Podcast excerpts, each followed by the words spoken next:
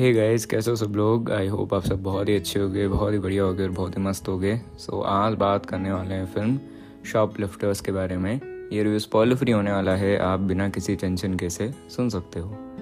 सो so, कहानी कुछ ऐसी है कि दो लोग जैसे कि शॉप लिफ्टर हैं नाम का मतलब कहानी का नाम मूवी का नाम है। सो so, वहीं से शुरुआत होती है। एक मॉल में जो है वो शॉप लिफ्टिंग करते हैं। एक एक फादर उनके बेटे, ठीक है? नाउ मैं रेफरेंस इसलिए दे रहा हूँ क्योंकि आप जब मूवी देखेंगे सो चेंजेस हो सकते हैं फॉर द मतलब मैं स्पॉइलर अवॉइड करने के लिए ये बता रहा हूँ, ठीक है? सो वहाँ से शॉप लिफ्टिंग होती है। रास्ते में जो है वो उनको एक बच्ची मिलती है जहाँ जिसको वो पूछते हैं मतलब घर वर के बारे में इंक्वायरी करते हैं। बट uh, मतलब उनको एक सेटिस्फैक्ट्री जवाब नहीं मिलता है। सो so, अब आगे की कहानी आपको फ़िल्म में देखनी पड़ेगी। फ़िल्म सबसे पहले the aesthetics of the film and the locations the colours बहुत अच्छे थे।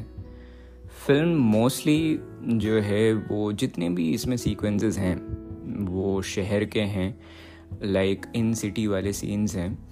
और कई सारे ऐसे सीन्स हैं जो कि मतलब इमेजिन एक दुकान है जो कि एक ओल्ड फ़ैशन तरीके से बनाई गई है जापनीज़ दुकान है। वो इतनी सुंदर लगती है एंड वो पूरी एक वुडन मेड है शेल्स उसमें रखे हुए हैं, बहुत अच्छी दिखती है वो।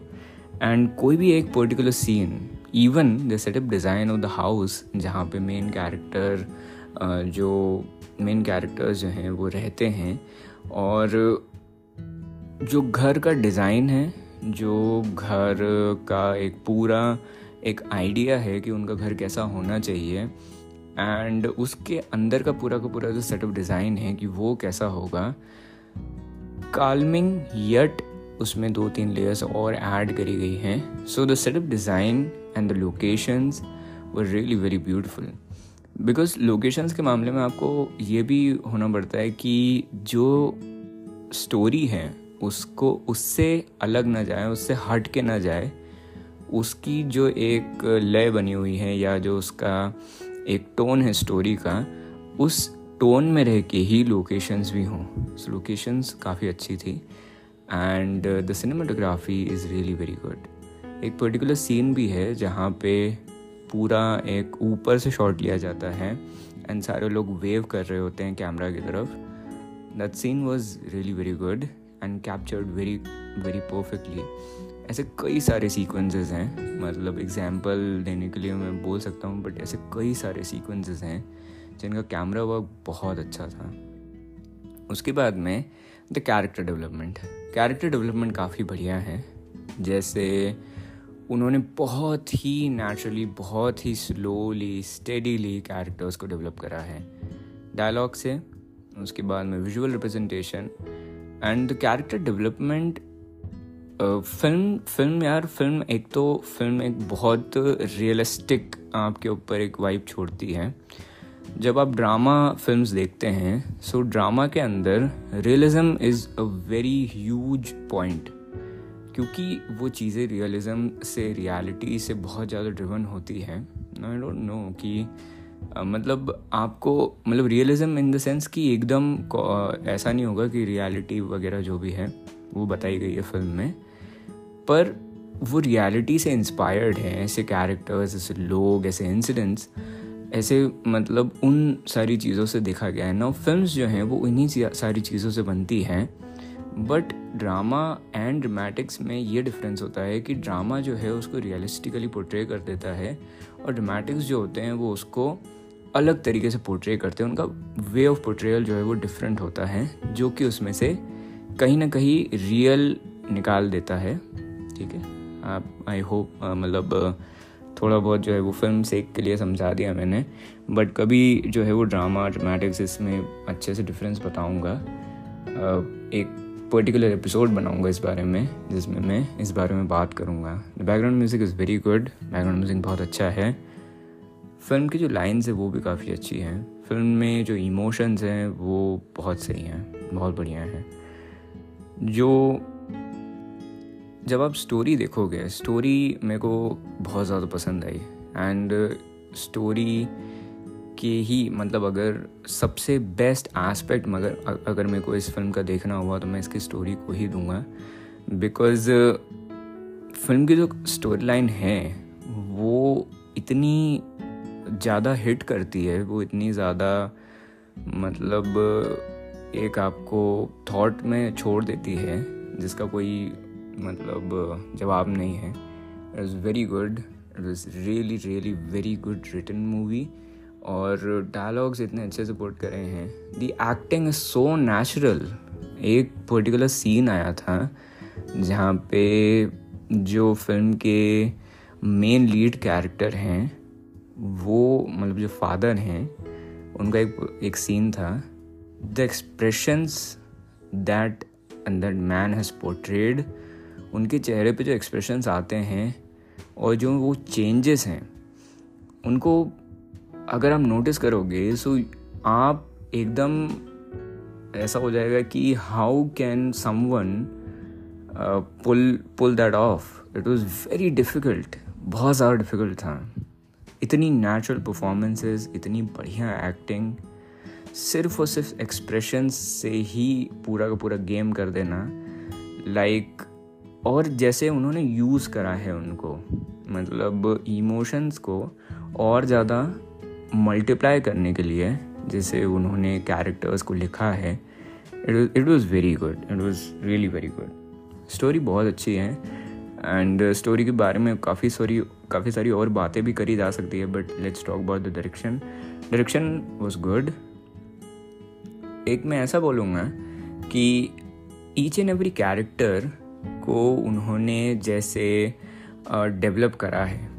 उन्होंने एक एक कैरेक्टर को एक स्पेशल मतलब वो दी है क्या बोल सकते हैं अटेंशन दी है एंड स्पेशल अटेंशन से उनको डेवलप करा है जिससे जो इम्पैक्ट है स्टोरी का वो और ज़्यादा बढ़ जाता है। uh, ऐसे कई सारे सीन्स हैं जहाँ पे वो इंडिविजुअल कैरेक्टर का डेवलपमेंट है बट वो स्टोरी में बहुत ज़्यादा कंट्रीब्यूट करता है। स्टोरी जो है वो कई सारे एस्पेक्ट से बनती है। स्टोरी तो अपनी खुद की भी मतलब एक होती है कि ऐसा ऐसा एक स्टोरी लाइन है। बट उसमें जो कैरेक्टर्स होते हैं वो भी अपना एक बहुत बड़ा जो है वो उसमें कंट्रीब्यूशन देते हैं। लाइक like, एक कैरेक्टर के जीवन में क्या चल रहा है? देखो एक तो होती है main line main story line ठीक है? और साइड मतलब जो कैरेक्टर्स होते हैं, उनकी भी स्टोरी उसमें ऐड होती है। सो वो कितना ज़्यादा मिक्स करके, वो मेन को कितना इफ़ेक्ट करती है, उस पर उन्होंने बहुत ज़्यादा ध्यान दिया है। And there are many many powerful scenes many powerful in the sense कि मैनी ऐसे कई सारे सीक्वेंसेस हैं जो कि इमोशनली इतना ज़्यादा उनमें, उनको इतना रियलिस्टिकली उनको बनाया गया है कि वो कुछ अलग ही आपके ऊपर छाप छोड़ देते हैं। इज़ वेरी गुड और डायरेक्शन जो है वो मोस्टली मुझे जहाँ तक लगा वो काफ़ी अच्छा था। उसके बाद में the decisions they made throughout the film was also really very good उसके बाद में एक और चीज़ है जिसके बारे में मैं बात नहीं करना चाहता बिकॉज़ uh, मुझे नहीं लगता कि वो सही होगा। सो so, एडिटिंग काफ़ी अच्छी थी। मुझे कोई भी प्रॉब्लम नहीं लगी। स्क्रीन पे भी काफ़ी अच्छा था। और स्क्रीन प्ले भी काफ़ी अच्छा था। देर आर मिनी सीक्वेंसेस जहाँ पे आपको एक बहुत ही ब्यूटीफुल पोट्रेयल मिलेगा। देखो स्टोरी कहानी जो है वो इमोशंस को अगर हम साइड कर दें तो जो उसका डेवलपमेंट है वो कैसे होगा? डेवलपमेंट है एक परिवार का। एक परिवार के बारे में कहानी बताई है आपको। परिवार में अलग अलग कैरेक्टर्स हैं उनके अलग अलग अलग अलग स्टोरीज़ हैं बट उनका अपना अपना एक इमोशनल एंगल भी है कि वो कैसे उस परिवार में कंट्रीब्यूट कर रहे हैं। ना कंट्रीब्यूशन से मेरा ये मतलब है कि आ, किसका कैसा बिहेवियर है। अगर एक माँ है तो उनका अपना एक अलग स्टैंड पॉइंट होगा चीज़ों को लेके। अगर एक पिता हैं तो उनका एक अलग नज़रिया होगा चीज़ों को लेके। और वो कैसे हैं? वो खुश मिजाज हैं वो थोड़े गुस्से वाले हैं वो थोड़े प्यार करने वाले हैं। तो जो बिल्डअप है सो so, जो बिल्डअप है उसके बाद में जो एग्जीक्यूशन है वो दोनों ही काफ़ी अच्छे हैं। Buildup is this side of the emotion side जैसे कैरेक्टर्स हैं एंड एग्जीक्यूशन जो है वो भी आप समझ लोगे। नाउ यहाँ पे एक ये चीज़ काफ़ी उन्होंने जो है वो, जैसे कि मैंने बताया, वो काफ़ी बढ़िया तरीके से उन्होंने डेवलप करी है। स्क्रीन टाइम बहुत अच्छे से मैनेज करा है, जिससे वो काफ़ी बढ़िया लगता है। सुंदर तो फ़िल्म है ही, सुंदर नो डाउट वेरी सुंदर फ़िल्म कैमरा वर्क भी काफ़ी बढ़िया है एंड आई थिंक सो कि मैं मोस्टली सारी चीज़ों के बारे में बात कर चुका हूँ।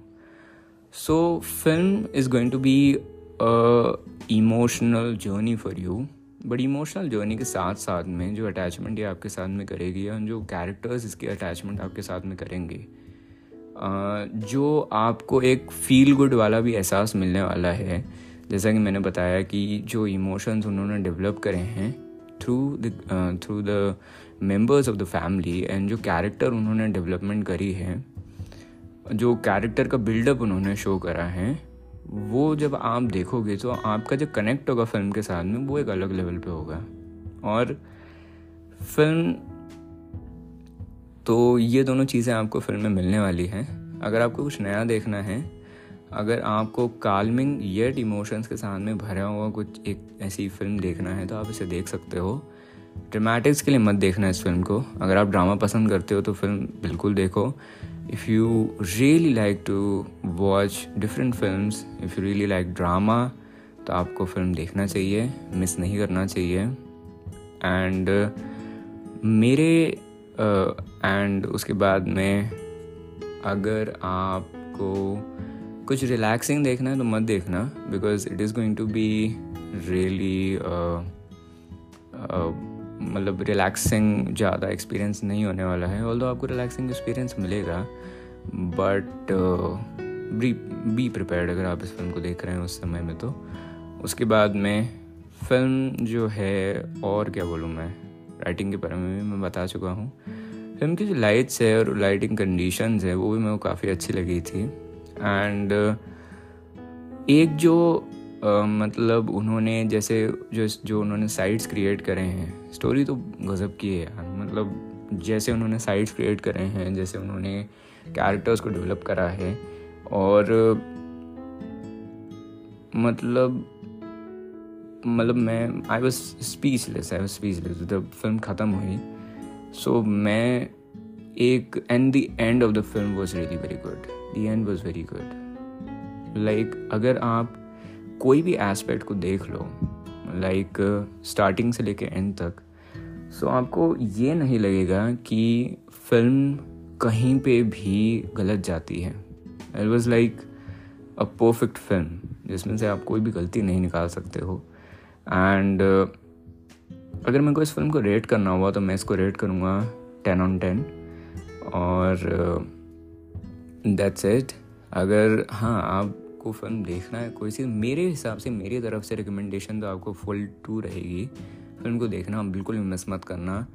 It is going to be one hell of a film for you so that's it bye bye take care ख्याल रखना अपना, अपने परिवार वालों ख्याल रखना मसाना मज़े करना। मिलते अगली बार, अगले एपिसोड में। तब तक के लिए बाय बाय टेक केयर